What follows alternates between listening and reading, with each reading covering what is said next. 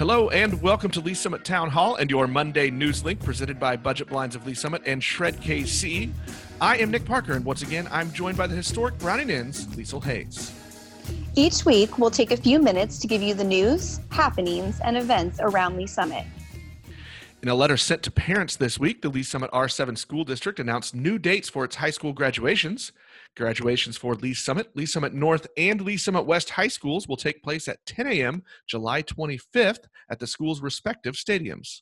The University of Central Missouri is partnering with Black Rocket Online Learning Company to offer free and low cost virtual enrichment lessons, as well as educational and interactive activities for children and adolescents. The online programs will be available throughout spring and summer 2020. See linktoleesummit.com for full details. Last Monday, Bennett Packaging and Lee's Summit delivered 500 face shields to the Lee's Summit Fire Department headquarters.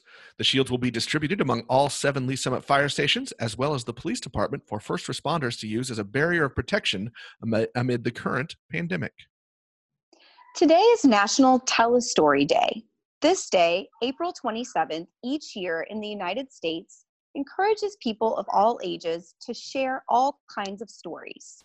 Whether it's read from a book, one from your imagination, or an actual story from a childhood memory, the day supports gathering with friends and family to share those stories.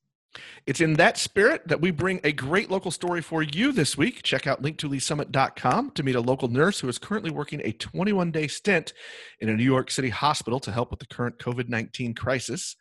It's this week's submission from guest columnist John Bedoin, who shares her story with all of us. Is your anxiety running a little high? Do you need just a little break? Link to Lee's Summit, hashtag LS Music Therapy Program, is trying to give you the little break that you need.